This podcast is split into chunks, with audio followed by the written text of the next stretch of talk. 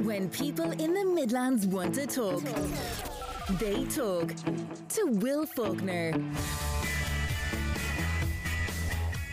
Hello, good morning. Happy Friday from a sea of balloons, green ones and navy ones and baby blue ones, and of course they're all floating on an ocean of prizes which you can win over the next six hours. But where can you find us today? Well, I'll tell you more in a few minutes.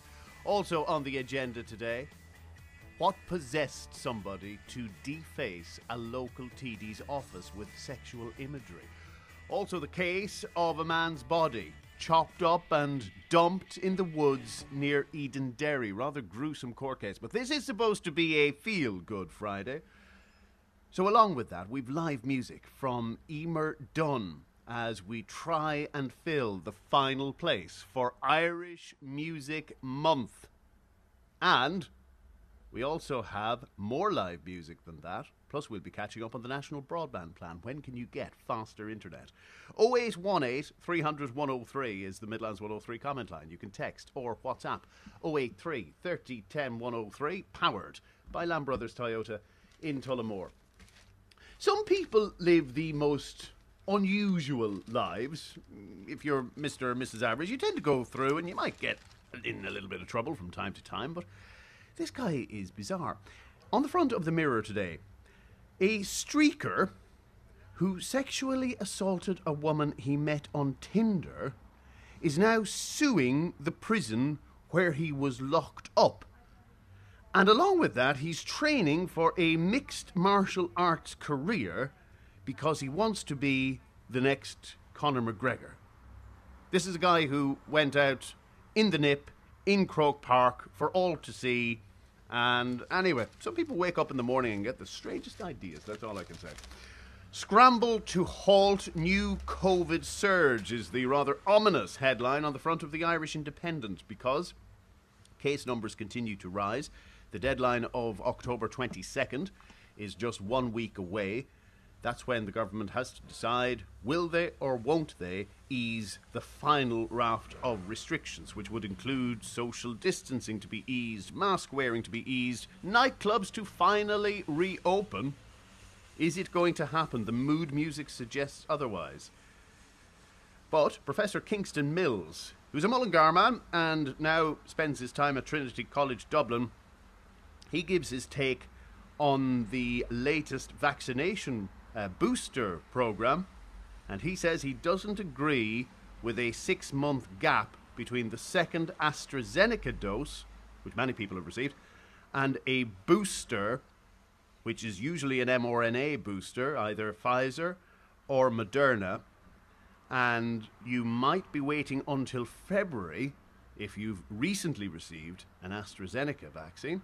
He doesn't think that's uh, soon enough because the worst of the winter months will be in the intervening period. And of course, the AstraZeneca vaccine is primarily given to those in their 60s who may be feeling a little vulnerable right now. Anyway, COVID very much back in the news. It had a welcome disappearance for a while, but it's dominating the front pages again. The Irish Times says ministers to push partial easing of COVID curbs. So even if we don't completely abandon mask wearing or we don't throw away social distancing in its entirety, there may be some further easing of restrictions next week, at least to keep the sense of momentum going. Those in the hospitality trade will be very much hoping they can ease the numbers uh, completely so they have full capacity. Time will tell. Now, from the COVID corner elsewhere, and this is becoming ridiculous, the plight of women in maternity wards who cannot have their partners join them even when they are in labour. And so the Irish Times highlights the case of a woman who decided that rather than giving birth completely on her own, she would go down to the car park to sit with her husband while she was in labour. And then only at the final stages did she re enter the hospital. And this emerged in the Seanad yesterday. It was raised by Fine Gael Senator Regina Doherty. She described it as discrimination against partners of pregnant women. And when you think about it, the guy can go and sit in the pub with his friends, but he cannot be present for the birth of his child, and she is wondering for how much longer this is going to continue. Do you think it is acceptable that a woman should have to leave the hospital, walk outside, sit in a car while in labour just to be with somebody who is familiar to her, a friendly face? Anyway, the Coombe does not comment on individual cases, according to the Irish Times. A lovely tribute to Granny Nancy appears in the Irish Independent this morning. Nancy Stewart was Ireland's oldest woman when she left this earth only a few weeks ago, just shy of her 108th birthday. And her granddaughter Louise writes lovingly about her today. And Louise cocooned with Nancy through the worst of the COVID pandemic. They became really, really close. And one little pearl, and it's a long insight into Nancy's life, but one little pearl of wisdom what kept her going, even in the darkest days. And bear in mind, this woman lived not alone through a COVID pandemic, but she was also alive for the Spanish flu 100 years ago. She always had something in the diary to focus on. Always something positive, always something exciting, something over the horizon that would just keep her moving forward. And I think that's a very important message. Even if it is planning a day trip, if it's going to see somebody you love. Or if you have the means, maybe always have that holiday. Always get your rocks off checking brochures or going online looking at new destinations. Something to distract you from the here and now. Can't argue with that. Here are two very different stories about the same subject. One in the Independent, the other in the Irish Examiner. So the Independent interviews um, the head of the Sustainable Energy Authority of Ireland, William Walsh. And he talks about getting used to washing machines being on less, the immersion being on less. That is going to be the reality of having more carbon budgets. We're only number three out of ten increases in carbon tax, so another seven years of rises to come. And he says we have to talk about energy efficiency and so on and so forth. But, of course, to have the washing machine on less or to have the immersion on less, it's all about efficient machinery and they're expensive, those A rated gadgets compared to some of the older ones. And then on the Irish Examiner, you read how households are facing an emergency in trying to heat their homes. So says the Money Advice and Budgeting Service, as fuel costs have reached a 13 year high. And according to MABS, there are people who are just about coping at the moment. So paring back isn't really an option for them. They've already cut their costs to the bone. So again, it's a divide between those who have and those who have not. Those who can afford the energy efficient options and those who cannot and are effectively trapped with what they have. A little bit of good news, though, on the pricing front. Insurance has been going up and up and up in cost over the last few years. And there were changes earlier this year in the awards that would be paid out for various personal injuries. Or at least that was the hope. Would the guidelines have the desired effect? Would costs come down? And the answer is yes. The Personal Injuries Assessment Board says the value of awards is down 40% on average over the last five months. So now you can be sure the pressure will pile on the insurance companies to pass on those savings. Have you already seen evidence of it if you've just recently renewed? Did you get a pleasant surprise when that quote came in? You're a farmer. You're therefore an active person. You don't see too many farmers sitting around doing nothing. It's a physical job. They toil in the great outdoors. You're there from dawn until dusk. But why then are you seven times more likely to die from heart disease if you are a farmer? So, a lot of very clever people have been scratching their heads trying to figure this one out. But the Irish Society of Chartered Physiotherapists, never heard of them before, but there's an umbrella group for just about everybody.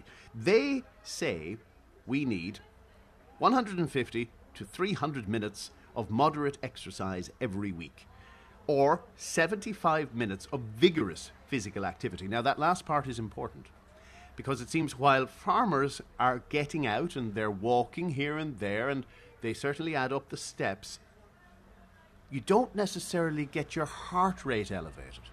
And that's the key. You have to break a sweat to get the real benefit of the exercise. Mm, not sure that entirely explains why farmers would be seven times more likely to die from heart disease than the average person, because the average person in an office job eh, probably is just as sedentary, if not more so, than a farmer. So I think they need to do, dig a little deeper and do more homework on that. One or two more stories. The National Broadband Plan, which we've been looking forward to for what seems like forever, is eight months behind schedule, according to Denis Naughten. Now, he's a Midlands TD. He told the Dáil that we, in reality, uh, will see 75,000 fewer homes having access to high speed broadband next year than was envisaged when the contract was signed. Is it only eight months behind schedule?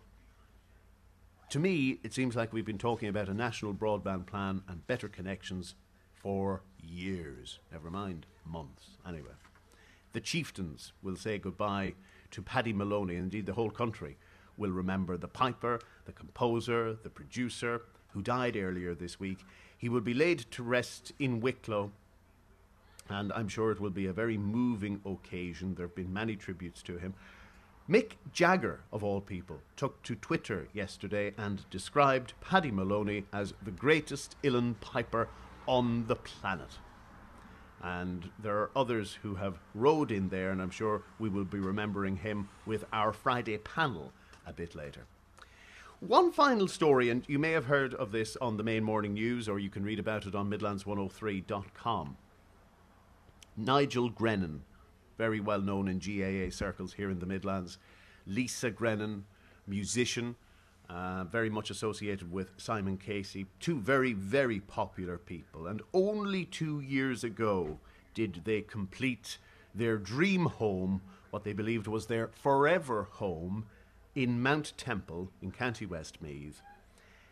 And unfortunately, on the 14th of October, yesterday, that house burned to the ground.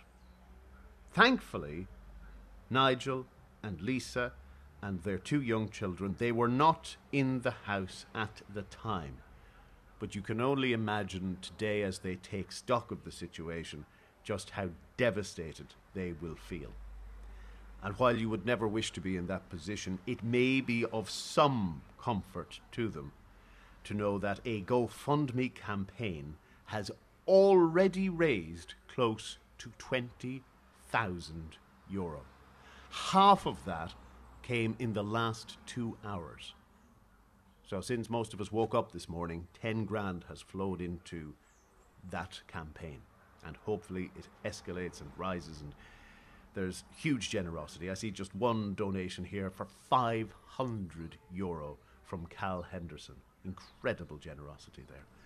So the Grennan Family Support Fund is what you are searching for if you wish to play your part and do your bit if you know Nigel or Lisa or you're just generally moved by that story. Certainly it would be a nightmare scenario for anybody. Now, if you're looking for a new job this morning, do pay attention. Midlands 103, live from the heart of Tullamore today because you will see us outside the newly renovated and newly decorated Haven Pharmacy Fahey's. And there are just so many prizes to give away over not just the course of this morning, but Carl will be here with the afternoon show very soon as well. And you have the chance to get 10,000 points when you sign up for a rewards card today. And if you have a rewards card already, get double points on every purchase. So there, that's what's happening over the course of today, thanks to Haven Pharmacy Fahey's here in Tullamore. Now, how about some music? It is a feel good Friday and a real treat somebody who's just released a brand spanking new album. Next, 8 degrees around the Midlands.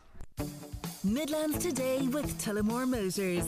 The all new Renault Zoe. Live the easy electric life. TullamoreMotors.ie. Katrina says, Will, with regard to broadband in Ireland, you cannot get a landline broadband installed anymore in rural Ireland unless it is fibre. The ADSL lines are not installed unless you are one kilometre from an exchange. Now, I've tried every provider, she says, and none will do it. So, I want to know how did we go backwards? 20 years ago, we could get a dial up line. Now, we can get nothing. So, please let rural Ireland know what are the plans going forward. Well, in an hour's time, Katrina, a former Minister for Communications who was the architect of the National Broadband Plan, or at least heavily influenced it, He'll be trying to answer that question, and hopefully, you'll get a good answer from him, as I said, in an hour's time. Now, for as long as we've been talking about national broadband plans, it, it feels like years. For Emer Dunn, it actually has been five years that she's been preparing to release her new album, and it's called Hourglass. Morning, Emer. Good morning, Will. How are you? Very well. What did you do in those five years? it's a good question. Saved lots of money. Um, no, I had pre production for about two years. So I worked with a great producer, Bill Shanley. And Bill was going on tour. He works at Mary Black. So in between his tours in Australia and America, I was catching up with him and picking out the songs and working on the arrangements and picking the keys and all of that part. And then we went into studio. And then obviously the last uh, 18 months happened. So Yeah, yeah, that put a bit of a spanner in the works. It did, indeed, it did. Like for many people, like, but uh, yeah, so it's exciting to be have it finished now and have it to the stage where I'm ready to get it out to the world next Friday. So I can't believe it's that time already. Um, when you're looking for at something for so long, it's exciting, but it's also um, when the time comes, it feels quick, you know. Mm. So so tell us about the finished product. What sort of feel did you aim for? Yeah, so I wanted to do a folk album of like meaningless, meaningful, time timeless songs. Make sure I say that right. Yes. Meaningful, timeless songs. So they're songs that people will know Scottish, American, and Irish folk songs. So it's a mixture of traditional and contemporary music.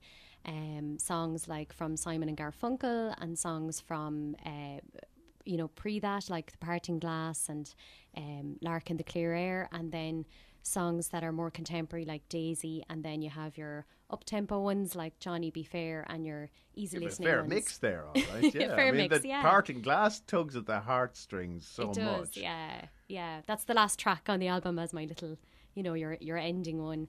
Um, so yeah, it's it's uh, going really well. I'm getting a huge response, which is great. Um, got some great reviews with Hot Press and Irish Music Magazine, which I have to thank them for, and also um, you know some traction on on radio um, at home and abroad. So that's great. We'll come back to Hot Press in a minute. Yeah, I'll tell you why in a, in a minute.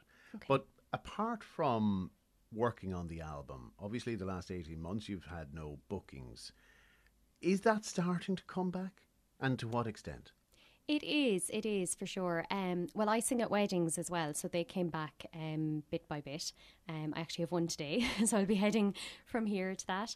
Um, and also the the bookings are coming back, but for me, my focus was to get the album finished and get it launched, and then do a tour, and that may be next year. Um, it is a little bit tricky because with people rescheduling and people booking um, the venues are kind of it's kind of difficult. As you know with everything it's mm. difficult to plan. So um, looking really looking forward to doing that now in the in the coming months. And all eyes of course a week from now 22nd of October will the capacity restrictions be relaxed or won't they? We'll find out I over know. the next few days. I'm hoping all eyes will also be on Hourglass on the 22nd of October and then people yes. won't have to worry about restrictions or anything else. Because your launch is going ahead one way or the other. You found a covid safe way of doing it I did. I found um, there's a beautiful venue in Mountmellick where I'm from, the Mountmellick Community Arts Centre, and downstairs is a huge uh, theatre that people can feel safe to um, come and, and be at ease and, and uh, follow their own uh, personal preferences as to how they sit and that. So um, I would love to see people, and I'm very COVID conscious myself. So I hope everybody feels welcome to come and safe and can come out and enjoy something in a safe manner.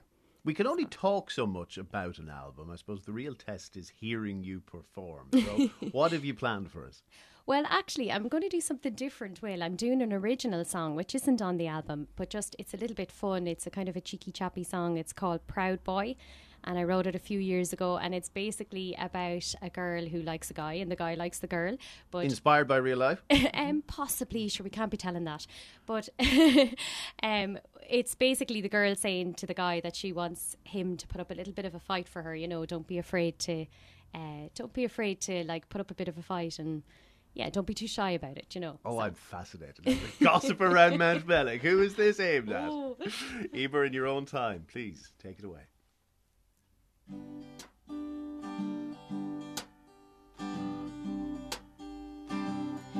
Don't be too proud, boy, to say it out loud. Don't be too shy, boy, to stand out from the crowd. Life may be a mystery, and I wish you would see. I wish you would see. I want a boy who will fight for me. Fight for me. When we meet on the street, boy, stop and say hello. When we move past, slow down. Don't just go. People, they may stop and stare. They may question and be aware, but I'm tired of games I can't explain. Don't be too proud, boy, to say it out loud. Don't be too shy, boy, to stand out from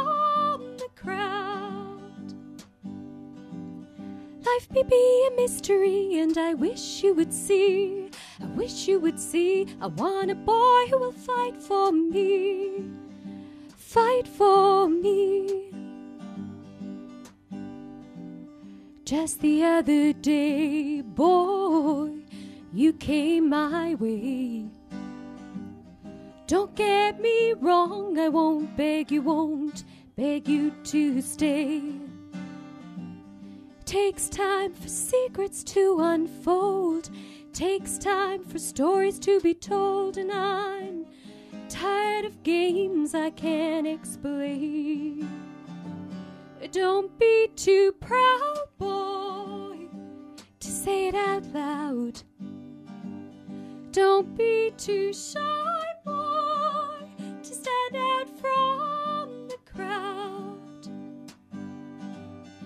Life may be a mystery, and I wish you would see. I wish you would see. I want a boy who will fight for me. Fight for me. I want a boy proud to fight for me. Fight for me. Don't be too proud, boy, to say it out loud. I like it. Hints of Adele there, you know, blending reality and. Ah, I'll take that. Yeah. of course, her new I- song lands today as Yeah, well. Have you heard it? I haven't yet, but I can't wait to get to hear it. It's So good. It's really good. yeah. So, there's something I have to tell you. Oh, Have you heard of Irish Music Month? I have indeed. Yeah. Yes, and it's a collaboration between Hot Press, the Independent Broadcasters of Ireland, and also the Broadcasting Authority's Sound and Vision Fund, and ourselves here at Midlands 103. So, over the last few weeks, we've been holding a local talent search, Very and good. we need to find five finalists to go forward, uh, and one will be uh, performing at a national final Lovely. and uh, there's a nice check to go along with it as well. And we've had four, Okay. and we're looking for our fifth. And we're wondering, would you be our fifth? I certainly will. Thank you so much. Emer, congratulations! Thank you. That's brilliant. That's fantastic. so, Emer Dunn, and you'll find more details, by the way, on hotpress.com of all of our finalists. Um, but very soon it will be whittled down to just one. They go forward to the national final. A prize fund of €5,000 euro and they get their single released and airplay as well. Amazing. Thank you so much. I'm chuffed to be in the in the five. So that's fantastic. Thanks in the meantime, though, Hourglass is still going to be launched. It is. So if you want to go along, what are the details? So the details are doors at 7.30 and the launch is at 8pm and it's by uh, George Furey from the famous band The Fureys is doing the official launch for me because that was my last big gig back in January 2020.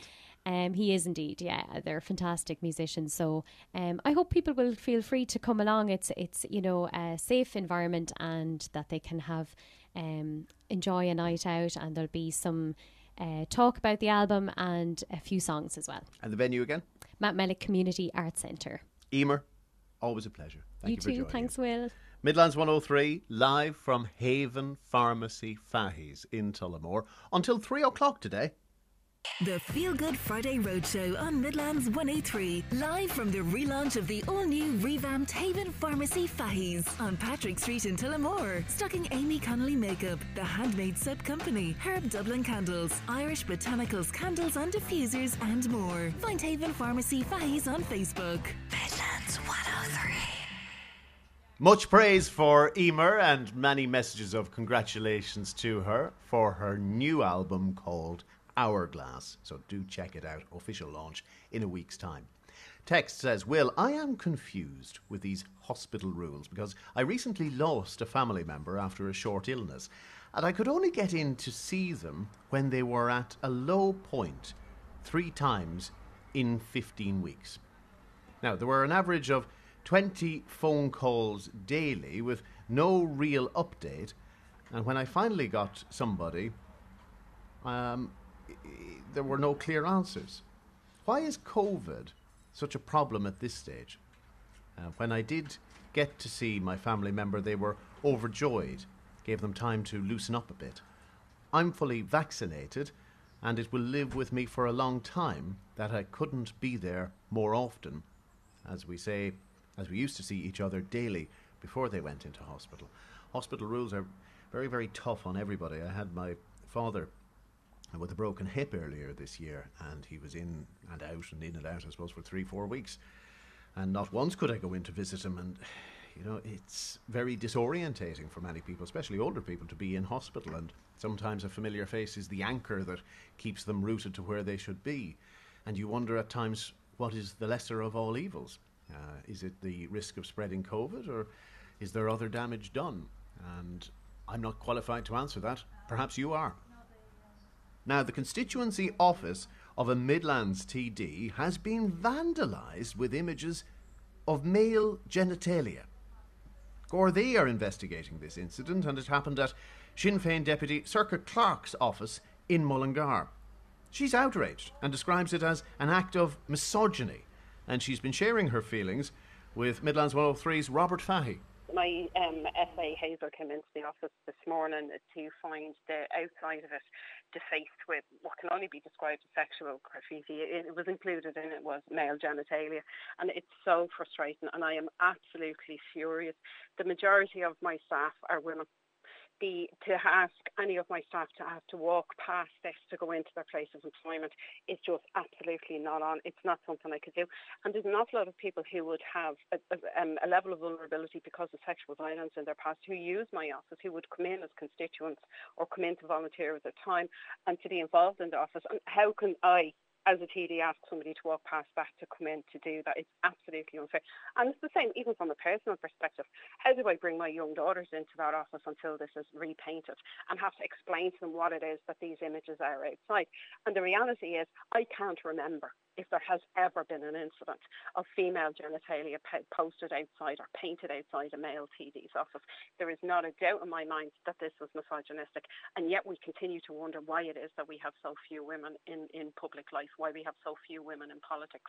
And I can tell you now, male genitalia painted outside a female TD's office is not helping that, not helping that at all. And you mentioned as well that it's not the first time there's been instances like this, maybe not in your particular constituency office, but around the area as a whole. And it is, it's a common occurrence enough to the extent that it does create a situation where women are more conscious of their surroundings, they're more conscious of where it is that they're going. And there is a significant kickback from something like this. When you see the words that are now currently painted outside my office on a wall somewhere, it does put women on a back foot. And I want to be just clear on something. Each of my offices were chosen because they are in a brightly lit location. There's close access to um, to car parking. From the very start, when I opened the three constituency offices, to the forefront of my mind was the safety of both myself and my staff. And yet, this will absolutely create um, an element almost of intimidation, of, of second guessing ourselves as to whether or not it is safe for us to leave those offices in, in an evening time. And it would be quite late often that we would leave. It could be 10 o'clock at night, it could be 11 o'clock at night when you're leaving the office. And we would be there on our own sometimes, depending on what's going on that week so that undercurrent of fear, that, that lack of feeling like you're safe, is something that I just can't excuse. There is no excuse for this whatsoever. None. And obviously, as you mentioned to me previously, like at the end of the day as well, you're an employer to your staff. You have other constituency offices. Now you have to wonder: is this going to happen in other places? Is it targeted against you directly, or what's going to happen now? Mm. And I had to ring each of my other offices this morning and the women who are in there to tell them what it was that was after happening and to advise them as an employer who has a duty of care to our staff to be more aware of their surroundings, to be that little bit more cautious of, of their personal safety for the coming days because we don't know what the motivation is behind this. None whatsoever. And the good part of it, I guess, from your point of view, is that you do have CCTV, so hopefully that will be able to help the Gardaí with their inquiries. Hopefully it is, but it's the mentality behind this that has me so deeply concerned. When did it become appropriate and when did it become any form of entertainment to put this level of sexual graffiti outside of, of an office or outside of the business premises? That's not on. It's absolutely, it, absolutely it isn't on. This isn't a case of somebody coming along and tagging a building with their initials. This is quite graphic, what's outside my office at the moment in Mullingar. And it is going to have to stay there until I am in a position to get somebody in to paint it, to cover it up. Now, I'm all in favour of good street art, but this is neither good nor art. Sinn Féin TD Sorca Clarke, not a happy camper, and you can understand why. Midlands 103 coming live from Haven Pharmacy Fahies on Patrick Street in Tullamore. They're newly redecorated, newly renovated, and today they have prizes to be won from Irish companies in makeup, health, well-being, oils and diffusers, jewellery, tanning, and so much more. So stay listening for details of that. Now, we heard Emer Dunn a little bit earlier. Moving to international musicians, and it's a big day for fans of Adele as her new song has landed called Easy on Me the build up to this has been a masterstroke. So it began with many global landmarks being lit up with the number 30. Everything from uh, the Colosseum in Rome to the Empire State Building in New York City. That was all they revealed, the number 30, but everybody knew what they were getting at. Keith Marshall runs 2545 records in Mullingar. What do you think of the build up, Keith? Good morning.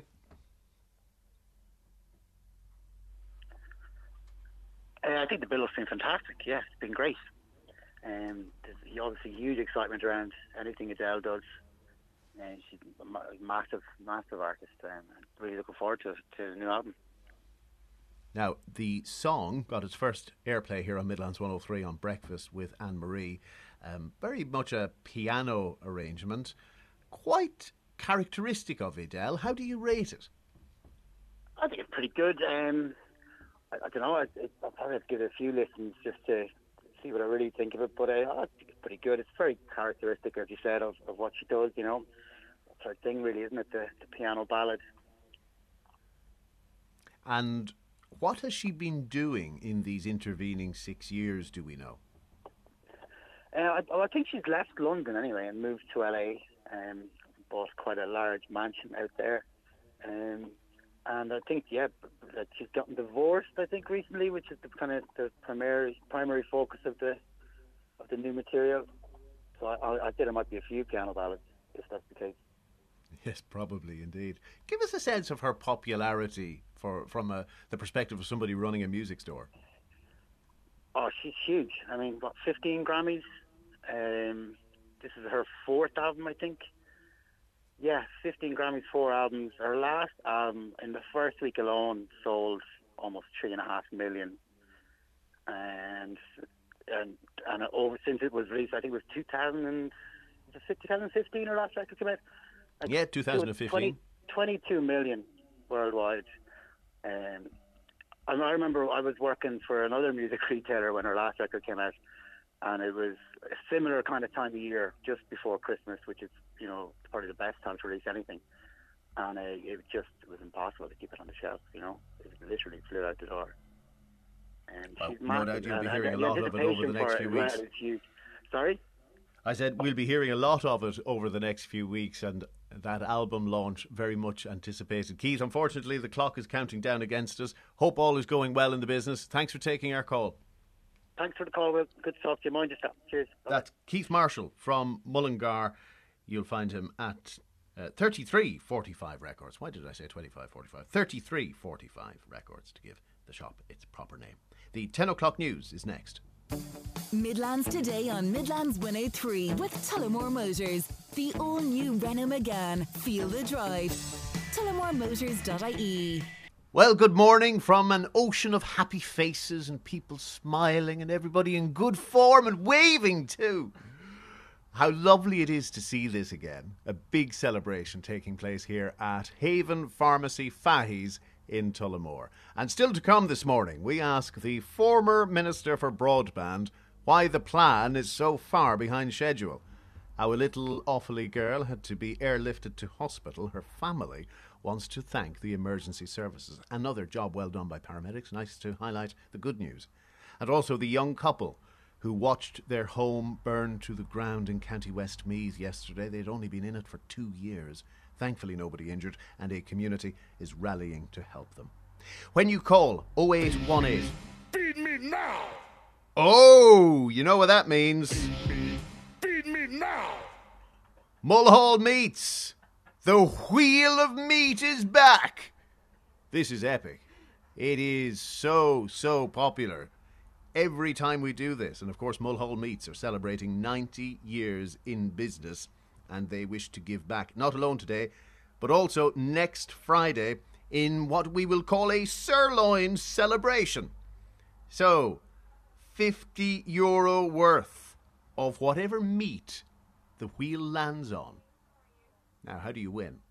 Well, send me a text, tell me who you are, where you're listening. We could be calling you back very soon, and you can spin the wheel of meat. It might be some delicious, saucy sausages, some beautiful burgers. It could be 50 euro worth of dog bones. We don't know. We'll find out very soon. Now, um, oh, and also the Friday panel shall take you through all the big news of the last seven days.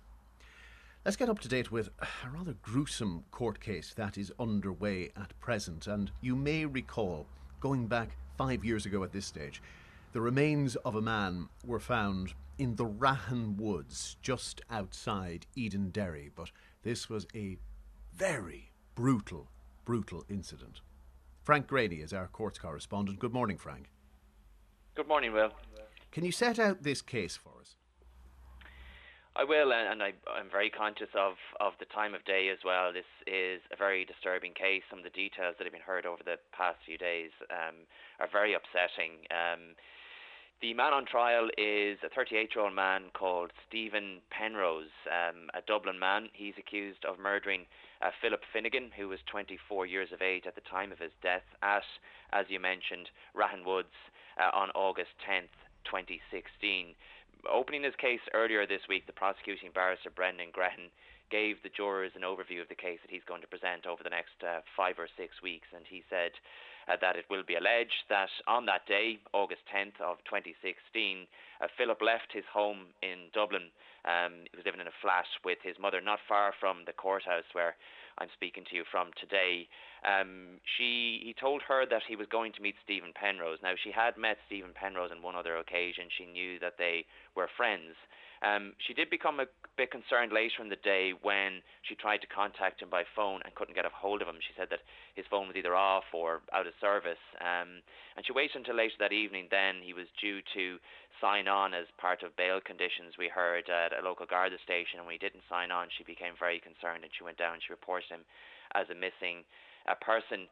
It would take another three weeks though before um, they found uh, Philip Finnegan. Um, his remains were found again in very dense um, woodland there in, in in uh, County Kildare. Um, his body had been decapitated, we heard. There were also attempts to cut up his body and to burn his body. He was found in a shallow grave by a man out walking his dog.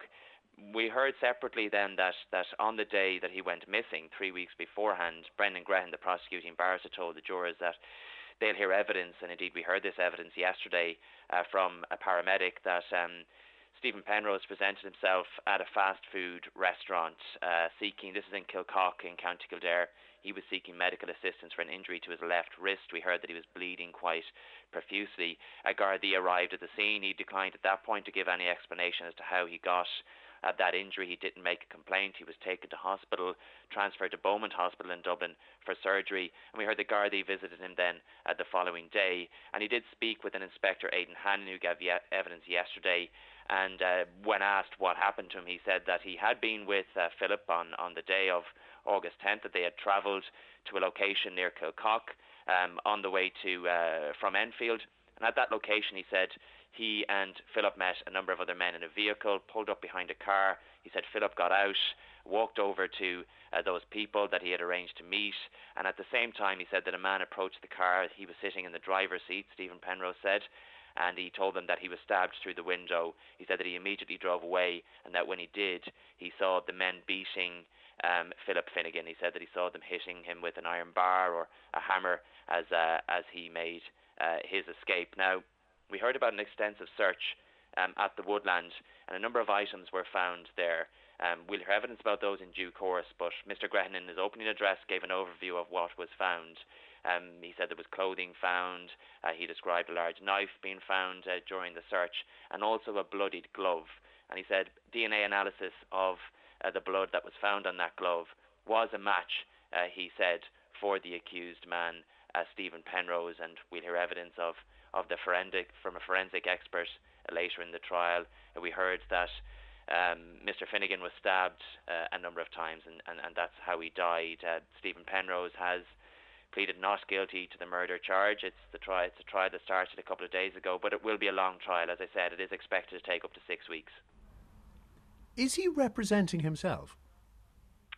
He is, Will. Um, we heard at the outset of the trial that he has dispensed with the services of his legal team, so he is actually representing himself, um, as is his entitlement. He's, you know, legally there's there's no issue with any lay litigant or lay citizen uh, representing themselves in before the courts. So he has been representing himself. Um, the prosecution is presenting its case at the moment, but clearly, um, Mr. Penrose, like any defence barrister, would be entitled to cross-examine witnesses if they so wish as part of their defence.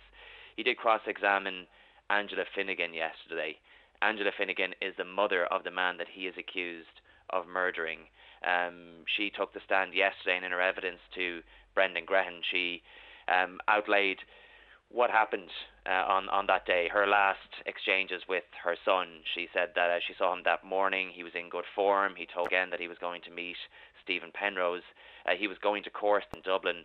Left at about quarter past. Uh, she said the last thing that he said to her, asked what he was wearing that day, and she said that he was wearing a stab vest uh, underneath his top. Um, she did say that he he had got into some difficulties over the years, and as I mentioned, he was appearing in court that day. He was signing on regularly at the local Garda station, and she said that when she tried to contact, him, there was something wrong. When she couldn't get a hold of him, she knew they were very close, um, and that he'd always try and contact her throughout the day. They would have spoke a number of times. When the opportunity then presented itself to the defence to cross-examine uh, the witness, Stephen Penrose did take that opportunity. He got up from the dock. He spoke from uh, the lawyer's bench, cleared his throat, moved close to the microphone, and he began by apologising uh, to Angela for having to ask uh, some questions. And he asked her about a slagging match between her son and another man. Uh, this was contained in the statement that she made to Gardaí after his disappearance. And he he spoke about an interaction on the phone with a prisoner from Portlaoise prison. Uh, he said that this man had, had threatened her son from prison, said that he was going to take him off the map and have his head blown off. And he asked her if she recalled that conversation, and she said that she did. And he asked if he believed that this man was involved in what happened to her son, and she said, Yes, I do. Now, Brendan Grehan took the opportunity to reply to the cross examination by asking Angela if this person that Stephen Penrose was talking about, the person that made this phone call from Portlaoise prison, he asked if this person was still in prison at the time that Philip went missing and at the time that his body was found, and she confirmed that he was. We will watch this with interest. It's going to be a long case, and thank you for sparing us some of the more gory details. Frank Greaney, our correspondent, we'll talk soon. Good morning, Will. Now, next on Midlands 103, a good news story. These are supposed to be feel good Friday roadshows, and this is the story of a little girl who had to be airlifted to hospital, but her family was incredibly impressed with the professionalism of the emergency services. And we have heard over recent months of delays to ambulances arriving, and, and that has to be highlighted as well, of course. More a reflection on the resources rather than on the people concerned, of course. And also today, how a community is rallying, and I believe over 20,000 euro has now been raised for the Grennan family in Mount Temple. Nigel, very well known in GAA circles. Lisa, in the music fraternity. And unfortunately, yesterday, only two years after it was completed, their family home burned to the ground. A lot to take stock of for that family, but what's most important, neither Lisa nor Nigel nor their two young children were in the house at the time. Nobody injured. Anything material, of course, can be replaced, and a GoFundMe campaign should make that a little easier. It is now almost 20 past 10. Midlands today on Midlands 103 with O'Brien's Mullingar.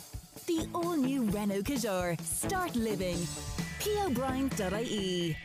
And you know, they have the nicest customers as well. We're meeting some lovely people here today. And for instance, hello to Brian and to Anne Marie in Cluna Nanny Jackie just dropped by and she wants to send you lots of love because we know you're waiting very patiently for a special arrival. So she's thinking of you. Also, a huge hello to all the Duns in Killooran. That's from Maria here in Haven Pharmacy Fahey's. And I see Sandy, who's a member of the team as well, and she's walking around with the most fabulous, fabulous little hamper of goodies and the first person to charge up to Sandy and say, Haven Pharmacy Fahey's relaunch is going to win that. So if you're near Patrick Street in Tullamore, don't crash the car, don't trip over, but go up to Sandy and say, Haven Pharmacy Fahey's relaunch. You're going to win something really, really, really nice. That's a promise. There's a lady here with a doggy. Are doggies allowed in there? Not sure. Anyway, what is still on the agenda today? The Friday panel shall take you through all the big news of the last seven days. Also, we ask the former Minister for Broadband why the plan is so far behind schedule. But time to give credit where credit is due. An Offaly girl is recovering after being airlifted to Crumlin Hospital. She's just nine. Ava is her name, and she has brittle bone disease and unfortunately broke her femur after a fall in school. Now, this is a genetic condition. It only affects one person in every 20,000, but very serious when it happens. And Midlands 103's Kaylee Hardyman spoke with Jenny Carroll and her daughter about being taken from Ferbane to the hospital. I wasn't there. It was um, during school, so Eva fell in the school called me um, had, hadn't moved her. So when I went up and realised that it was her femur, more than likely was broken. So I decided to just to call the ambulance, and they made the decision then to call the, the Air Corps supposed to come and bring her to Crumlin. It was easier. We got to we got to Dublin by helicopter, and then an ambulance met us and brought us to Crumlin. Um, and we got there, she was brought straight in, and she was seen immediately, which was great. Um, she was sent for her X-ray, and they were able to tell straight away it was broken. Then, so we were just it was just a matter of waiting in A and E then for a bed on the ward. Um, but they, they were very helpful though in A and E as well. She was kept very comfortable. It wasn't unusual, I suppose, for Ava to break a femur, but it is quite a traumatic experience for a child to break a femur, even for an adult. It would be quite painful. Um, but she, she's she's good now, so we can't complain too much. She's on the mend. How is her recovery going? They, they were so good in Crumlin. They, they couldn't have been any more helpful to her. Um, she's good. She's on the mend now. She's happy to be home. Um, she'll be at home for a while anyway before she goes back to school. Can you just tell me a bit about brittle bones um, disease? Um, so brittle bones disease this means that um, the body doesn't produce enough collagen, so that the bones are softer, be easier to break. So she's had quite a few breaks, um, but she had a break for two years there where she didn't break anything and she was quite good. But it just happened to be unfortunate that she fell just running in school and did break the femur. Um, so it was quite a big break. It was quite traumatic for her. Well, she has broken her femur before, but she was only a baby, um, so she didn't quite remember what the seriousness of it was. Um, but when I knew that she couldn't move the leg, I partly guessed then it was a fracture in the femur. How much school do you think Ava's going to miss as a result of the recovery? Um, well, she's she's out a week now, so she'll be another two, at least three weeks out of school before she can go back. It all depends on her mobility then and her pain wise, how she's doing. Um, but she doesn't mind. What was it like being in the helicopter? It was grand. It wasn't bumpy, and I liked it because I was high up, and I never got to go in a helicopter before. They were really nice. It was really like you had to wear these special headphones. We didn't get to the hospital straight away. We landed in a field, and then I took an ambulance. It was it scary? No, but when you were landed, the door was halfway open. Wow. And and did that not scare you? No. Oh, you're very brave, aren't you? Yeah. Do you mind missing out on school? I'm very happy. and and do you just like relaxing at home? Yeah. And what else do you like doing at home? Mm, playing Fortnite. So, to all the paramedics and to all concerned, well done, and hopefully she's on the mend very soon. That's little Ava from Ferbane. That report by Midlands 103's Kaylee Hardiman. Midlands 103 is live today from Haven Pharmacy Fahies on Patrick Street in Tullamore. And everybody's so happy, and no wonder because there are loads of prizes being given away. Even a doggy got a prize there a minute ago. And today, you have the chance to get 10,000 points when you sign up for a rewards card. Or if you already have a rewards card, get double points on every purchase today. We're celebrating it being newly renovated, newly redecorated, looking fabulous, as are all the staff, of course. Have to say that, or they'd give me the dirty looks. Now, why is the National Broadband Plan up to eight months behind schedule? And depending on where you live, you might say, is it only eight months behind schedule? It feels like a lot more. Let's get into the detail next. Midlands today on Midlands 103 with Tullamore Motors. The Renault Captur. Capture life. TullamoreMotors.ie. More bad news, unfortunately, if you are waiting for high speed broadband to come to your door. It's being claimed 75,000 fewer homes than expected will be connected to the high speed network by the end of next year. In effect, the rollout is eight months behind schedule, or so says independent TD Denis Naughten, who is also a former Minister for Communications, and this was in his brief at one time. Deputy Naughten, good morning. Good morning, Will. What's causing this delay? Well, the delay is first of all when the contract was signed in November of 2019, the contractor set out that by the end of 2022 there'd be 205,000 uh, homes uh, with access to high-speed uh, broadband fiber. Fiber. Uh, as of the the budget this week, we're now told that that will just be 130,000 uh, homes. So that's 75,000 homes that will be left uh, high and dry as a result of this and that has a knock on impact uh, for people that are further uh, down the line. Now, I raised this with the Tánaiste the Leo Varadkar and the Dáil yesterday, and the reasons that he gave to me were firstly that there was uh, a delay in getting essential workers into the country, uh, staff that were doing the work due to travel restrictions. But the reality is that all of those staff were exempt under, under the quarantine rules.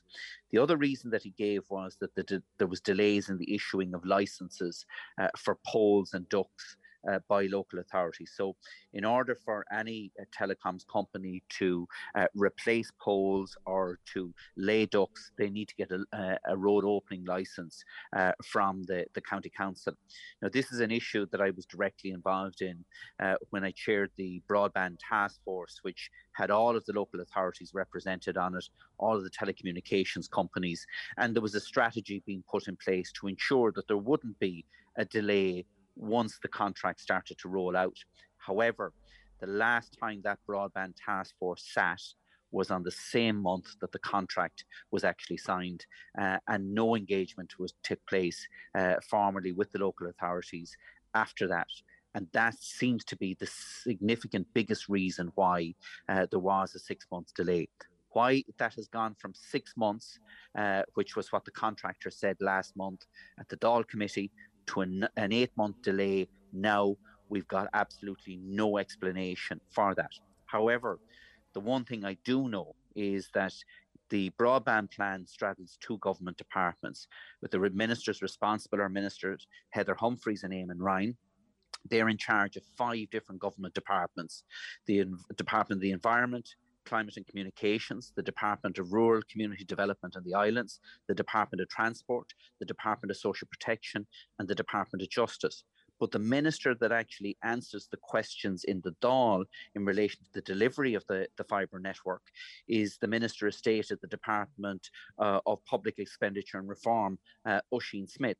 So it seems to me uh, what's happening here is even though this is the most significant investment that will take place in rural Ireland uh, in this century, there is nobody actually responsible. Everyone is in charge, so no one is in charge.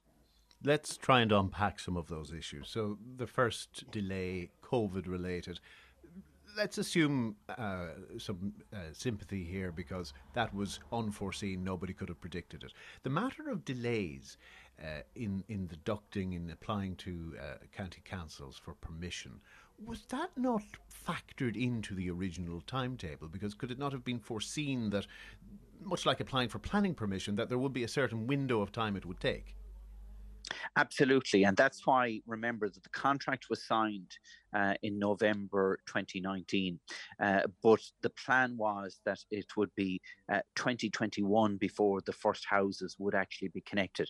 Now, in fairness, I think a handful of houses were connected in December uh, of, of 2020. But the plan was that the first connections were going to take place in 2021 because it took time, or 2020, because it took time uh, to, to, to ramp up sorry, 2021, uh, this year.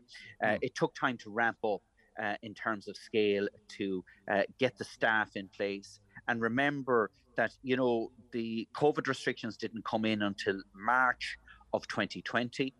Um, and the reality is that uh, the uh, workers that are involved in the national broadband plan, even under level five, were considered essential workers and c- could continue to work uh, throughout uh, that period. So I don't think that particular one holds water. In terms of the licensing, yes, you are 100% correct. This was an issue that was flagged very early on.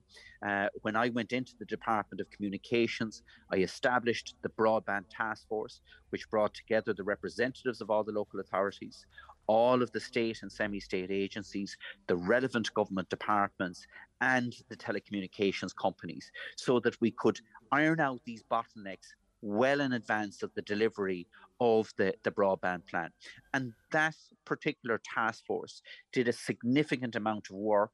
Uh, for example, one of the things that was done uh, was putting a fibre duct uh, along our, our, road network. And many of you uh, listeners would remember that uh, last year there was a hold up on the motorway coming from Kinnegad uh, back towards Athlone where contractors were actually laying that duct uh, on the side of, of the road, and that has been done right across the country. But the difficulty is that task force sat for the last time in November of 2019, just as the contract was signed. So there was no one keeping an eye on what was going on, who was delivering, and where the blockages were since the ink went dry on that contract. Taoiseach of Varadkar has said 60,000 homes will be connected this year. Work is being done to try and regain any lost ground. Now, you're very familiar with this. If you were being constructive, what would you suggest to him and to government widely to speed this up and get it back on track? Yeah, well, first of all, I, I, let me make one point, and I'll answer that question for you then, because I think this is important for listeners. The uh, has said that the, the government will make up the, the slippage of eight months uh, over uh, the next couple of years. The difficulty is the programme for government last June, 12 months, said that the government were going to fast track uh, the project. Now we find that it'll be into year four before the slippage that we've seen already uh, will actually be made up. What needs to be done? The first thing that needs to be done is the Taoiseach of this country, uh, Micheál Martin, needs to decide what minister is in charge, who is accountable, and give them legal authority uh, to drive this plan forward. Because, as I've said, we have uh, three ministers across six government departments uh, involved in this at the moment. The book has to stop with one individual. The second thing that needs to happen is that we need to have a cabinet minister chairing the broadband task force that needs to be immediately reconvened to bring in all of the local authorities and the key players in relation to this, to identify the particular bottlenecks and have them addressed as a matter of urgency those two things alone would make a significant difference in actually delivering on this project because the reality is there is no one in charge the book stops with no one and no one is dealing with the problems and bottlenecks that are being created Denis Naughten, appreciate your time. He's an independent TD for Roscommon Galway, a former Minister for Communications. On 083 30 10 103 uh, powered by Lamb Brothers Toyota in Tullamore. You're welcome to have your say about your own broadband speed and the particular dilemmas that you are facing. Now, let's find out who is going to spin the Wheel of Meat. Yes, there's huge excitement about the Wheel of Meat. You're looking at me very sceptically.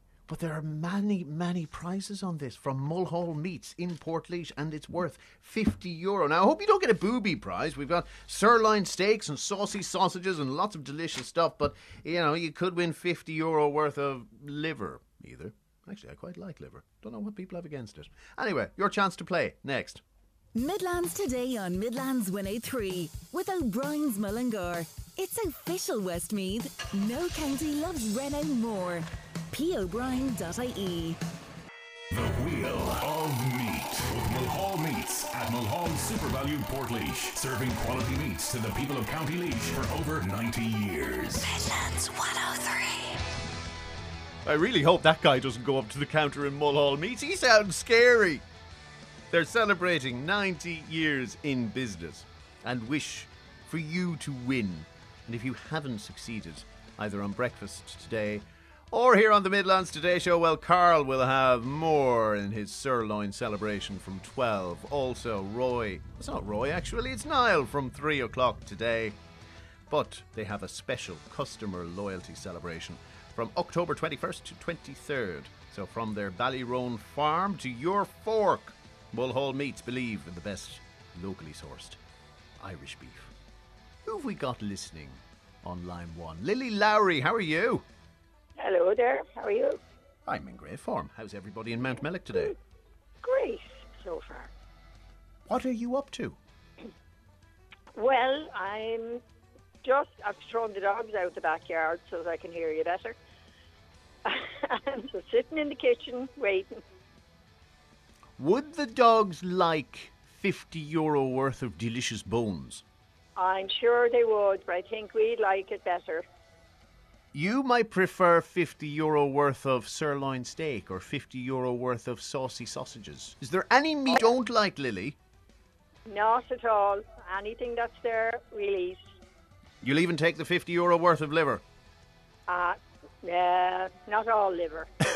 not in one go, not in one sitting. Let's spin that wheel and see what you are going to win.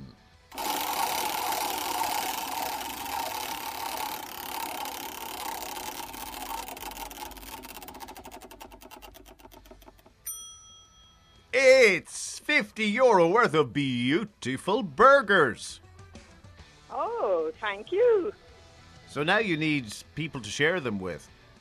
Oh, we have plenty of them. I'm one of 16. All right. So there'll be. No shortage of mouths to feed. no, not. There's not. Lily, you have a a I great have- day. I have six children as well, so. Okay, we may spin that wheel again at this rate. Take care, Lily. That's Lily Lowry from Mount Okay. Melig. Winning very on much. the You're very welcome. Winning on the Wheel of Meat with Mulhall Meats established way back in 1931.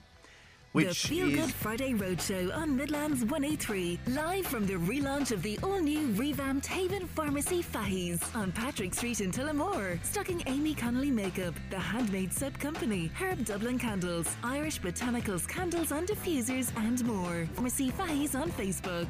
Midlands 103. Unfortunately, before the time of Joe Hughes, because he's a transition year student at Coláiste Choilm in Tullamore. Aren't you meant to be in class? Uh, well, well, I have a special project that the TYs in Choilm have been working on, and I'm here to discuss it with you. Oh, and they granted you planning permission to come down out of class and reveal everything. So, what is this special project? So, in a nutshell, the Gaisce students in TY are setting up a horsebox charity shop. So, we've been donated a mobile charity, a mobile Ivor Williams horsebox Mm-hmm. uh, by an anonymous donor, and we've decided to set up a charity shop out of it with all funds going to Mary's Meals, a charity that feeds children in the third world. Uh, we brought this project to Mr. O'Sullivan at the start of the year, and we're surprised he did. He did. He didn't flinch once. Like he said, I'd say. I think he's still relieved. There's not even a horse up there now. um, so Well, indeed, how did you fill the horse box? we wrote letters to local businesses in the town and we were shocked by the response we got. We got letters from Tyrrell's Home Bakery, Lidl, Aldi, Dunnes Stores, all offering to donate the stock to us, meaning that we don't have to have any expenditure out of the horsebacks and all of it is all of our profits are going straight to Mary's Meals. Well, that's the philosophy of Mary's Meals. Keep costs low. Uh, at the moment, they're running at about 95 euro donated, going directly to those who need it in the third world. I know Paul Galvin in Offaly, very much a champion of Mary's Meals. Why did you pick that as a cause? Well, Mary's Meals is a charity that we just we thought was it's an incredible charity. It costs nine cent to feed a child for a day. That's eighteen thirty for a whole school year. So we were just up in the school and a guy was saying he spends eighteen euro on a haircut. So it'll tell you the contrast. But we just this project, this initiative is a by kids for kids. So we're just a bunch of school kids trying to help kids the same age as us in a different country in a worse situation. So, And- how can we help you succeed? well, we're calling out to anybody listening today parents on board of managements, teachers, principals, parents, even students. If you, um, if we're, this horse box is f- available for anybody to take, use in their school, and y- that you can use our horse box to raise money for charity. Mary's Meals, we'd like you to use it for Mary's Meals, but we think it's a great project for any TY students, any students to take on for a charity of their of their need or cause. If I want to support the charity shop, where do I go? Where do you I go find to you? Mary's Meals. Uh, we have a .ie and we have a .com website, and we can go on there and we've different fundraisers there. We have uh, fundraisers that you can donate your uh, money to, which is eighteen thirty for a ho- to feed a child for a whole school year, um, and uh, that in a nutshell, that's what we're doing. So, how long does the project run for? Well, Gaisce uh, runs for 14 weeks, so the Gaisce students are going to take this on for 14 weeks. But we're hoping that Mr. O'Sullivan, the principal in our school, will allow us to keep it on there. And we're having our grand opening today. We've invited uh, the local press, um, a few local celebrities, business people, politicians to come up to our school at half 12. We're inviting anybody listening on the radio now to come up, have a chat with our lads, have a snack, and just meet a few of meet us and see what we're all about. Looking forward to it. Final question. How did he spend 18 quid on a haircut? what does it look like? Did he get a colour? A perm? Uh, what they're doing now. Uh, I just want to say a big thanks to my brother Peter. Peter put in the time and effort. Peter wrote to the anonymous donor asking for this horse box. Don't ask me how he got the idea for it, but Mm. uh, big thanks to him and a big thanks to Tony McCormick of Print Plus. There's a few more. I'll uh, I'll have to thank them in person. Uh, the manager of Dunnes, Jamie Downey, and Miles Shortall, past pupil, who was influential in us getting stock, along with Anne and Ashling McCormick of Tyrrell's Home Bacon, and John Cusack in the Bridge Centre. Hope you've covered everybody. It's dangerous when you start making lists that you leave somebody out. And well done for ignoring my nonsense. That is Joe Hughes. He's a transition year student at Coláiste Choilm in Tullamore. Best of success with the project, sir. Thanks a million, Will. Now, the latest news is next at 11.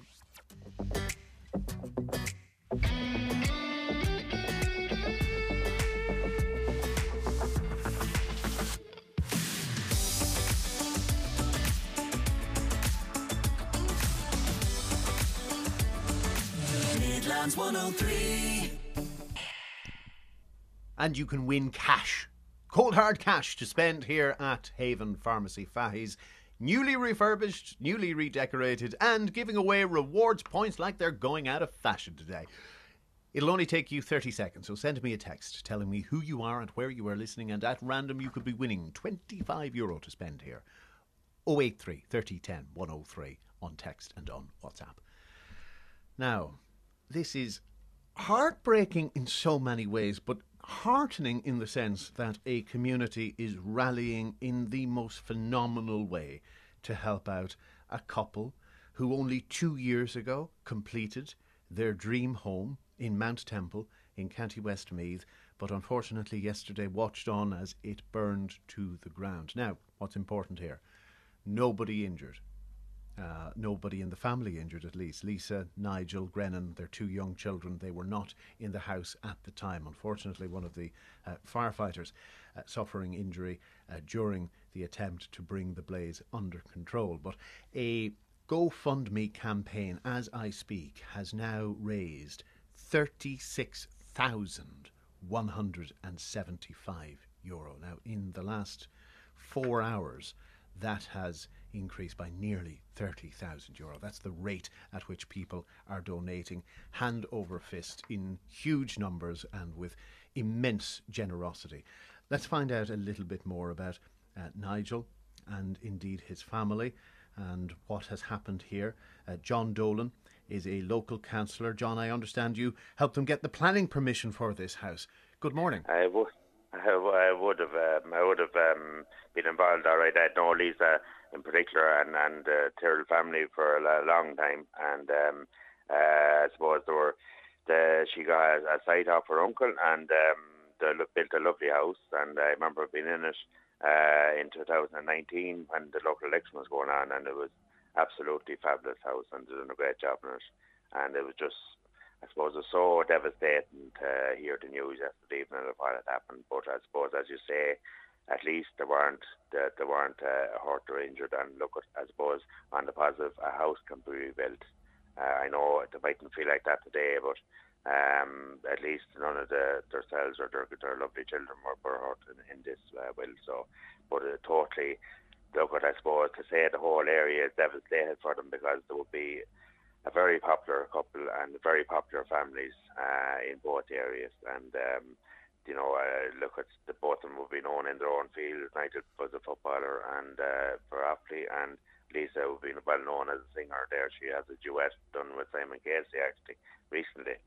Uh, before all this happened, so look at I suppose we're all devastated. But as you say, um, I suppose look at uh, in fairness, uh, last night I believe there was a meeting held in Mount Temple at eight o'clock, and uh, I mean, uh, so far you, you you've seen what's raised, and I suppose it's when people are at their lowest, I suppose that uh, communities like like Mount Temple and the wider area rally around, and that's what they're doing, and it's great to see. And uh, but uh, anyone that knows the couple and uh, they'll know what I'm saying is uh, well deserved to support them because they really are a lovely family, and uh, I think we we all have to do what we can to help now. Indeed, and credit to the firefighters, and indeed our thoughts with Absolutely, uh, the individual who was injured, but I, I believe making a, a good recovery. They were there for seven hours trying to get Yeah. the fire under control. Crews from Athlone, crews from Mullingar, and anyway, eventually they managed to uh, quell the and, uh, fire. and, and I suppose well it just it just shows like the the firefighters go out every day and put their lives at risk to, to help us and I suppose uh, look we, we we probably don't appreciate it enough of, of what they do um, you know in fairness uh, look at they done their job here and uh, no one was injured other than the fireman but I believe he, he'd be okay. I want to also bring into the conversation Father Joe McGrath. He's the curate in Mount Temple and very much one of those leading the charge to rally the community and get this fundraiser up and running. Father Joe, good morning. Good morning, everyone, and, and great to have the opportunity just to, to, to talk and, and to tell a little bit about the story. Yeah, thank God, like it's a beautiful morning. The sky is blue. It's a, it's a gorgeous, gorgeous autumn morning. And this morning, we all wake up in Mount Temple. Everyone wakes up, and thank God the firefighters. Two of them, one kind of a bit more seriously injured than the other, but two of them kind of knocked about. But please God, they're going to be all right. And that's the main thing. Like we stood there yesterday and we all looked at this unfolding before our eyes, absolutely shaken. It's it's it's it's it's a very traumatic thing just to stand there and look at this, but thinking, imagine if any one of them were caught inside. Hmm. Imagine if any of them couldn't get out. Imagine if we were standing there helpless. Now, thank God. I mean, that's kind of stuff. It's the kind of stuff that leaves you shaky and very, very emotional. But thank God, as as luck would have it, Lisa had gone off to get a cup of coffee in in town, and she realised then that there was a lot of people ringing her, and she came back out. So, you know, as John rightly pointed out, and everyone said it yesterday, you know, um, everyone wakes up at Mount Temple this morning. We're not getting ready for a tragic event in the next, uh, a tragic mass in the next couple of days. Everything is, you know, is is is as good as it could be under the circumstances. And obviously, you know, to, to see your whole lives, their dreams, their hard work, they slogged. The pair of them had slogged in England for a few years and gathered up a few pounds and then came back and got some land at home in Nahad and you know the Ballycumbers and, and the Grennans kind of really gave a great lending hand and all the people that were there. And, and then obviously the Tyrrells and the Conlons and put this beautiful home together. And just to see it you know there's something very ironic about it. The firefighters had said you know it has to be knocked. It has to go. So Lisa's father who who was a machine driver you know took in his Hymac and we all stood there and he just knocked it down wall by wall. The chimney, the side walls, the door, the frames, everything. Very, you know, and the thud of this on the ground, and and the the, the, sound of this kind of reverberating across the countryside, and we're looking at this and we're thinking, oh my God. But then on the other hand, as John, yeah, as as John rightly pointed out, you know, we're all standing there looking at it. The Tyrrells, I was talking to the Tyrrells there, or the Grennans there this morning. They're in town. They literally had their mobile phones and the clothes on their back. Nothing else. Absolutely, utterly everything. Uh, you know, some of them wear glasses. They're going into Specsavers now to get their glasses fixed. They're on medication. They're trying to get their medication sorted out. There's no prescriptions. They're trying to get little bits for the children. They they're trying to get uh, you know basic hygiene products, uh, basic um, medication, uh, clothes, uh, just enough to get them through the next three or four days. Literally just the clothes on their back and two mobile phones. That's what they were left with yesterday.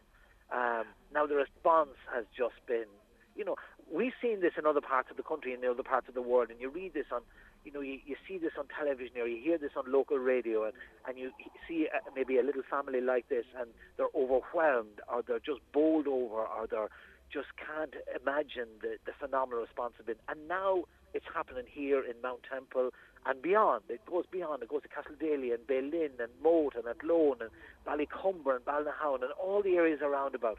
The response has just been phenomenal. We kind of threw together a kind of a, an off-the-cuff meeting last night in the chapel.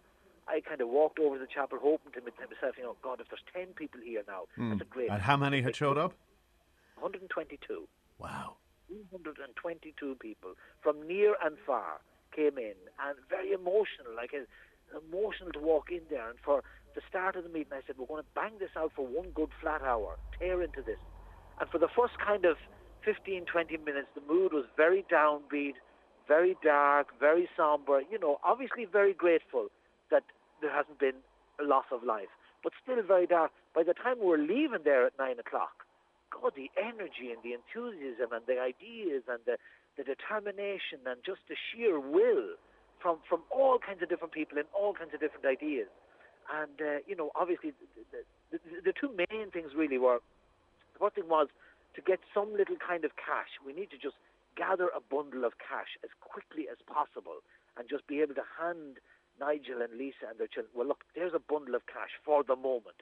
That will get you the basics. As somebody said, you know, I haven't even got a toothbrush. That'll get you a mm-hmm. toothbrush and mm-hmm. the basics that you need. It'll get you your glasses, your reading glasses, your driving glasses. That'll get you the basics for the moment. And then second thing, on a more long-term basis, just to begin to look at, you know, what do we do to try and, you know, help them to make the shortfall? Because there's going to be a shortfall somewhere probably between 20 and 25 percent. And obviously, um, in the last three years, I'm not an expert in this field, but I know that the cost of putting up a home now compared to putting up a home three years ago has just, you know, it's not. All the cost of building materials has inflated enormously, Oh, yeah. especially timber, uh, steel. But uh, again, let's not be downbeat on that. We're seeing already this morning a huge surge in donations. It stands just shy of 37,000 euro. And I'm sure the- 24 hours yeah. ago you never imagined that. Not at all, not at all, and and that's been phenomenal, and it's coming from near and far. But also, which is is also very heartening, is that we've tradesmen ringing in, we have builder providers ringing in, we have building construction companies, roofers, electricians, plumbers, offering to say, well, look at you know, you know, I, I might be able to work completely for free. I'll need to draw something, which is brilliant. Say, you know, once that we can put the Grennan family more or less in the situation that they were in when they opened their eyes to begin yesterday. If we can put them back there in the next 18 months to two years, that's that's really all we want to do. So, you know, I'm appealing to anyone who can, you know, if you can give money, brilliant. Your money is deeply appreciated, and thank you. If you can offer something, your service or your expertise or your wisdom or your profession, whatever you can do, you know, please get in touch with us, and we'd be delighted to talk to you on, on, behalf of. They're, they're just they're not really in a position at the moment to really engage with the world. They're just so stunned by what happened. But on their behalf, we, we will talk to you and we'll, we'll, we'll maybe draw up some kind of a, a, a project for them and then hand it over to them, and whatever can be done will be done. You know, so. And John, I presume you'll be in their corner for planning or any other Well- administration that's needed. Well, well, that, that that's a that's a given, and uh, that's a given, and I think, um, uh, as Father McGrath said, I, I think look at. Uh, there's such goodwill out there, um, you know. There's such goodwill out there, and, and look, at, I know. Look, we haven't even gone to that stage. I just sent Lisa a, a message there this morning, just wishing her well, and just to let her know the people out there, and uh, you know, and look, at, it's a it's a shocking situation, but everyone, as as Father McGrath says, everyone in Mount Temple is waking up this morning, and that's the main thing. So, look, at, uh, a house can be replaced, and I suppose the important thing to say is it will be replaced, and that's I think the Yeah. attitude we have to have. It will be replaced. Yeah, and, and absolutely, and it's, it's it's very wise words from John, and it's a kind of the, the the the thing that we were all echoing yesterday. You know that we weren't standing there witnessing a serious tragedy. We were witnessing the devastation of a home and dreams and whatever. But you know, we we, we, we- all wake up this morning and, and we begin again and, and we rally round and you know it's been a tough time for the world. Every generation in different ways have suffered over the last 18 months to two years. And yesterday was a real dark day for Mount Temple and Bealin. It was a dark day around it, dark physically with the smoke and the soot and the fumes around the around the whole area. But today, you know, it's such a feel-good story. It's such a lift, not just for the Grennans, but for all of us who are kind of even loosely connected to them. It's such a feel-good lift that the world and the local community and beyond has responded in such a positive, optimistic, whatever we can do to reach out and to help this little family, we will do. You know, it's it's it's a great. It's not that you lose hope in humanity this last two years. It's been a tough two years, but for me, just to see this and to be part of this and connected to this is that's a great feel-good story and great feel-good story for the Midlands this morning. Well, we've seen uh, the the greatness of human kindness brought to the fore during the pandemic in so many Well, ways. yeah, if yeah. anything, we were maybe a bit more impersonal before it. We wish it wasn't in these circumstances, of course. Oh, but John and Father Joe, thank you both very much for taking our calls this morning. Thanks very much. Well, Thank you. appreciate Yeah, it. It's great to get the opportunity to talk. Thank you. 36,650 euro is where the Grennan Family Support Fund stands as of now, 20 past 11 on this Friday morning, the 15th of October. And if you wish to donate and contribute, then just look them up on gofundme.com, Grennan Family Support Fund. So, let's see where we are going with our Friday panel. It's been a busy week. From the budget, and were there any surprises? Not really. We also had a check on the building sector, where there are shortages in trades, but also in those other professions of quantity surveyors and designers. And COVID 19 back in the headlines after, thankfully, a bit of a reprieve, but the numbers are taking a wrong turn. So says the National Public Health Emergency Team. We'll be taking a look through all those stories next. And that, believe it or not, is Sting. Yes, the Englishman in New York performing Mo Ghile Mear. And he did not have a clue what any of the words meant. But that assembly put together, of course, uh, by the chieftains as we remember um, what has been a very sad week in Irish music, and we are conscious that being laid to rest today uh, is the late, great Paddy Moloney, who guided Sting very ably through that arrangement. Paddy Moloney being remembered fondly this week at the age of 83.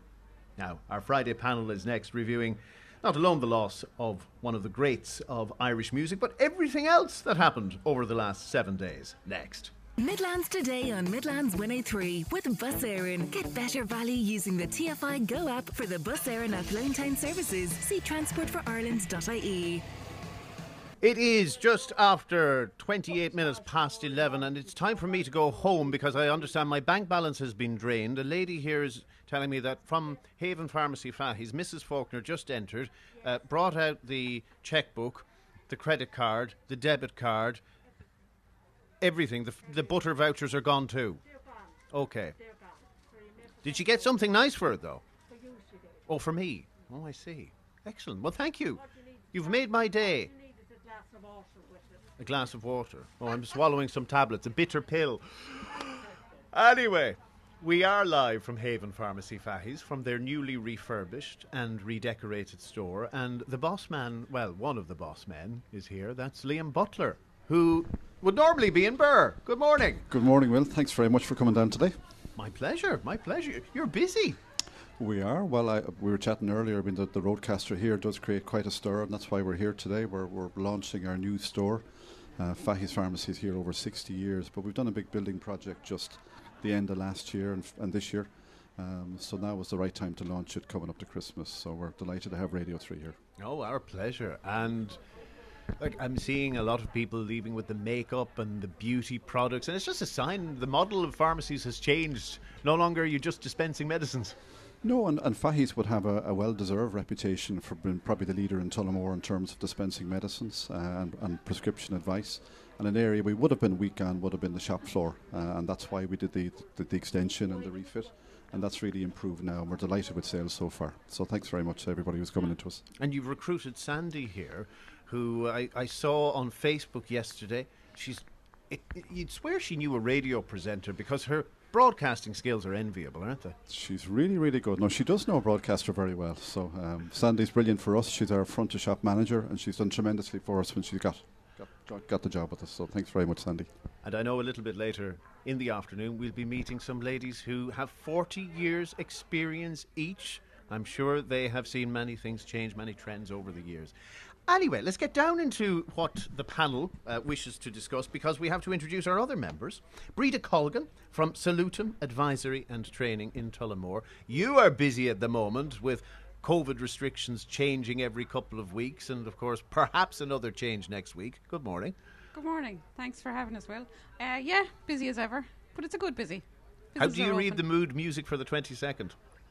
Um, it's looking dodgy, unfortunately. Um, the way the numbers are going at the minute, and we'll see what the next few days brings. But it doesn't look uh, look good at the moment.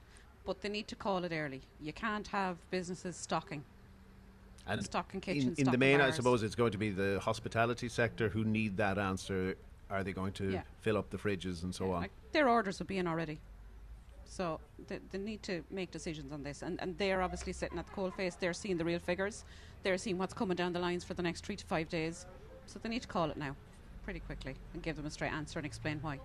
One person who's been busy through the pandemic and her team for all the wrong reasons is Anne Clark from the Offaly Domestic Violence Support Service. An unfortunate side effect of people being in lockdown domestic violence on the rise.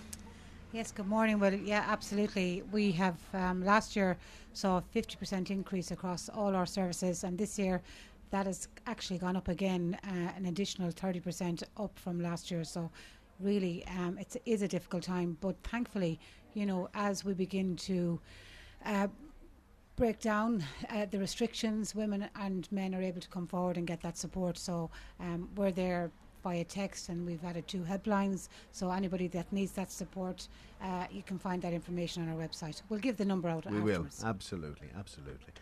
Okay. One of the big uh, discussion points this week, as it is every year, the budget and a kind of one for everybody in the audience budget seems to have been the prevailing verdict. Not a lot in it for business.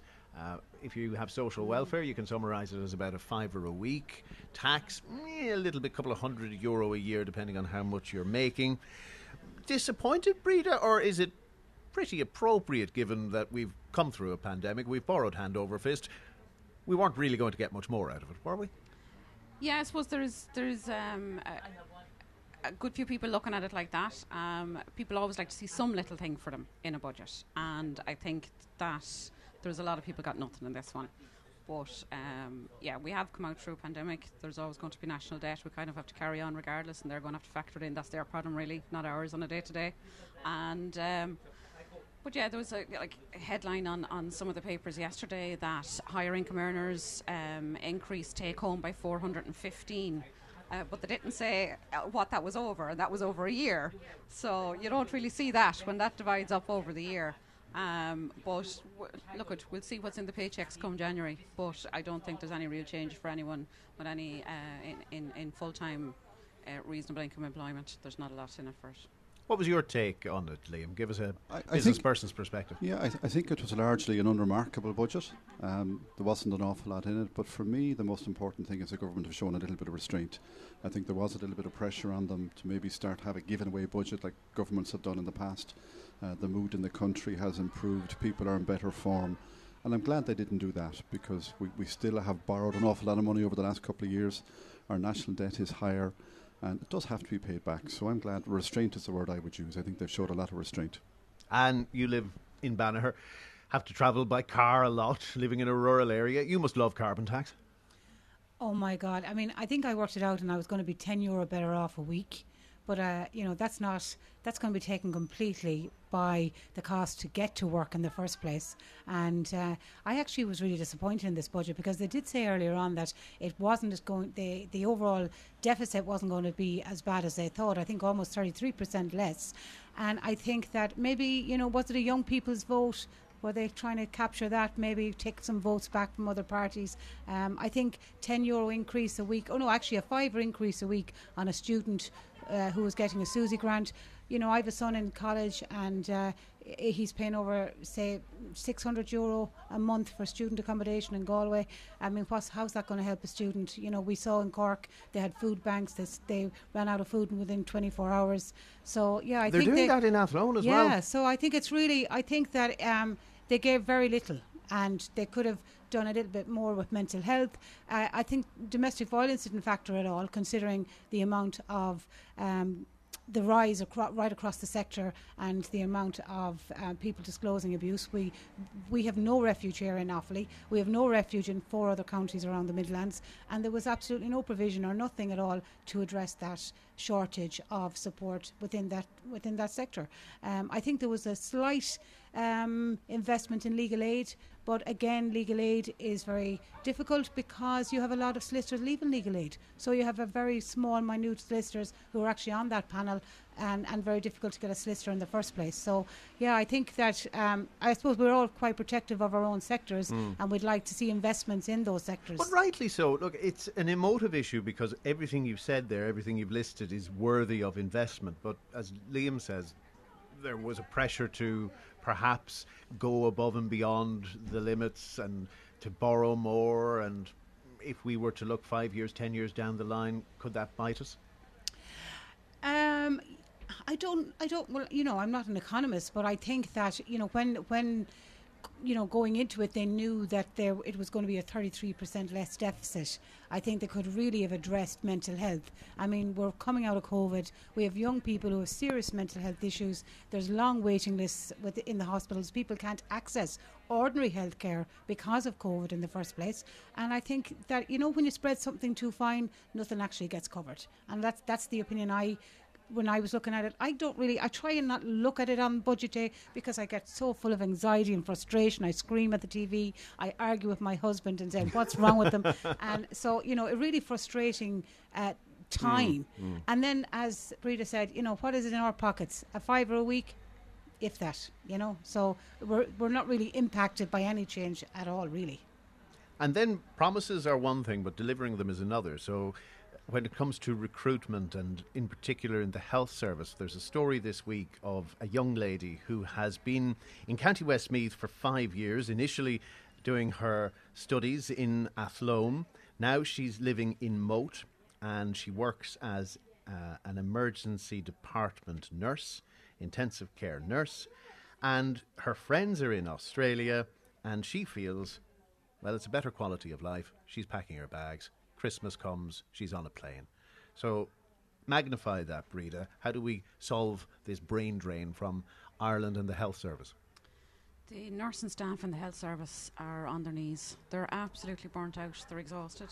Um, I, I seen that article, and I am on a nursing page on social media.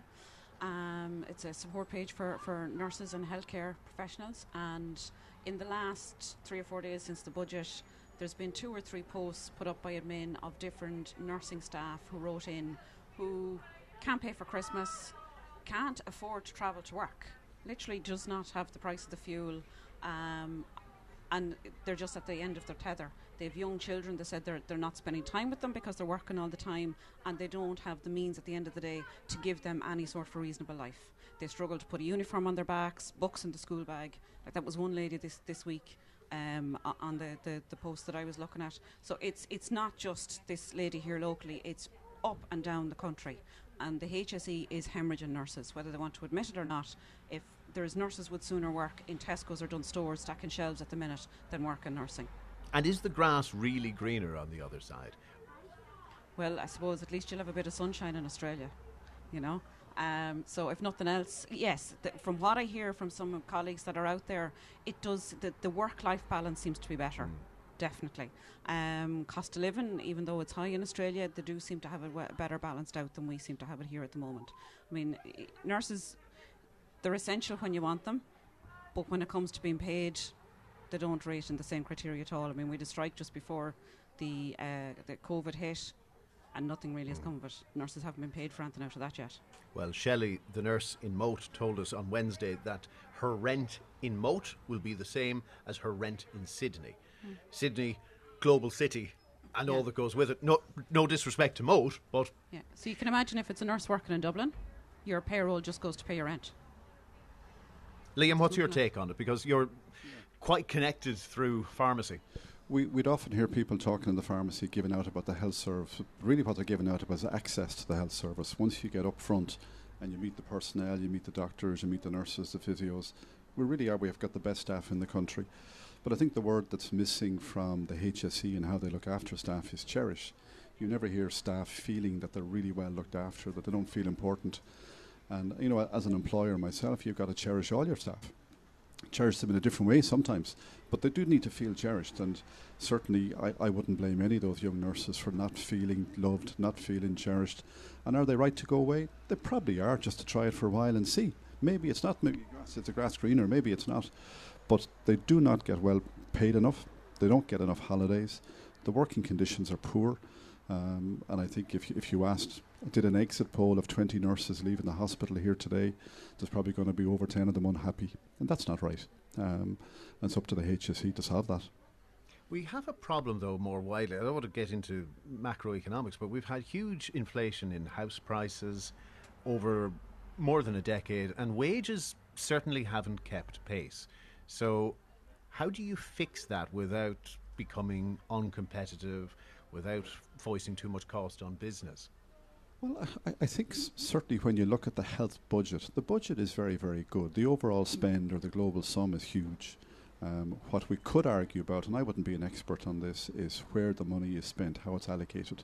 So I think the global sum is very, very good, and there is money there to pay professional staff like nurses an appropriate wage. Um, does it have to be misdir- not misdirected but redirected from somewhere else? Probably. Um, but I wouldn't know enough about that. But certainly, I would like to see our nurses get paid better and get better working conditions, and then we won't have this problem that people are leaving to go to Australia. On our Friday panel, Liam Butler from Haven Pharmacy Butlers in Birr. He's also here today at Haven Pharmacy Fahey's in Tullamore. Breda Colgan from Salutum Advisory and Training in Tullamore.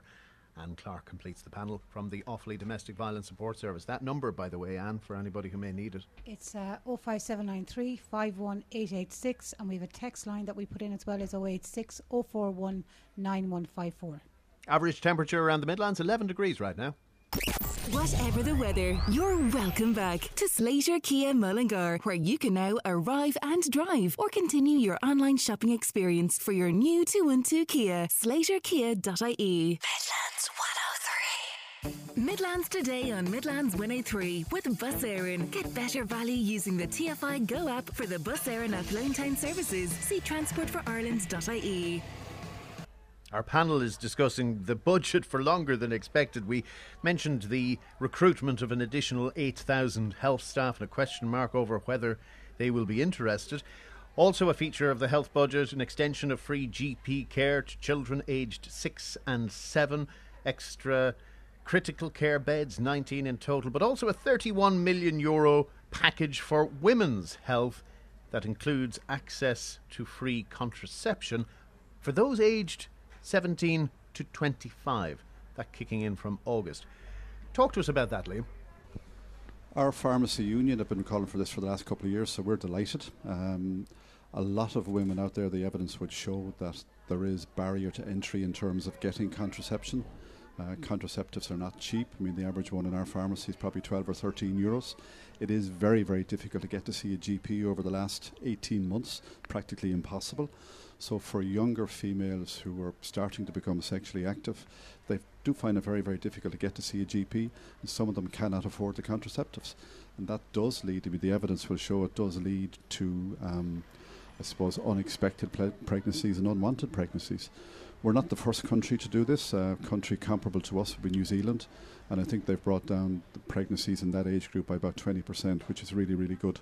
Um, you could make a strong argument for increasing the age, and, and certainly, I know some of the submissions that went in pre-budget were to have free contraceptives for everybody who did want them.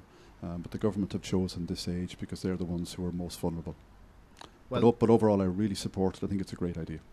One of the people who would perhaps prefer a wider age band is Anne Clark, and you again have that background with Offaly Domestic Violence Support Service. Why do you think they should widen the eligibility? Well, you know, in our, our statistically would show that women who the prevalence of domestic violence would be certainly between 25 and 40, 45, uh, would be at higher risk of domestic violence. And um, sexual coercion or, or coercion, you know, over contraception choices uh, may be present in that relationship and where a woman may be forced to have several children one after the other. And um, you know also present would be financial abuse. So therefore that woman you know if it was made available and free to her she could go in unknowingly to the perpetrator get her mm. contraceptive pill and be taking that so that she's not having multiple pregnancies. Because we know multiple pregnancies uh, is a way to control the woman to isolate her, you know, make her stop going out to work, um, you know, did make it very difficult for her to leave. So by making that contraceptive pill available to everybody uh, that's sexually active or, you know, that's obviously mm. not going into a menopausal state. Um, that's what we would call for. And, and it, it doesn't just stop at uh, making contraceptive pill available. We, we, you know, we're advocating for a long time for uh, in regards to period poverty. You know, we're, we're looking for. I mean, if you were to buy a, a box of Tampax, the, the amount of tax on Tampax, and because it's seen as a luxury item, and you ask any woman here, is your period a luxury? Uh, you know, thing you like to go through it, once a week. Mm. I mean, you guys, you deal with the PMT, so you know, we, we look at period poverty. We look at you know taking the tax off tampons, you know, making tampons and, and sanitary towels freely available to women because these are not luxury things, and and so it's not just about looking at the co- making contraceptive pill available. It's about overall women's health and and making things accessible to women. What's your take on it, Breda? Yeah, no, I definitely support the move. Um, again, would support if it w- was extended a bit more um, to, to wider age group. But um, overall, yeah, definitely. It again, as Anne said, it needs to be supported with uh, sanitary items. We're seeing a big push in all the colleges now to support, and a lot of uh, I think restaurants, nightclubs are starting to, to go along the same route and, and support with putting up uh, boxes in, in in the toilets and that. But um, yeah, I think there is still, I suppose, working in primary care for years. I have found where there's younger people uh, need access to the contraceptive pill as well. Maybe not even for contraceptive reasons, but for other medical reasons. Um, and I certainly I've encountered families where you find a mum not filling her own prescription because she's to pay for this for for a daughter or two. Um, so. I, I know there's a grey area in younger people, but there is also a need there as well. So, some discretion there that the GPs would have to be able to get access to it on a more widespread basis for their patients. I'm mindful this issue, like many of the others we've talked about, can be stressful, and indeed, we've mentioned uh, COVID 19, the easing of restrictions, and the effect the lockdown has had on many people. So let's take a pause for the Mental Health Minute. The Mental Health Minute from Midlands 103 and the HSE. Okay, we need to talk about something. Okay?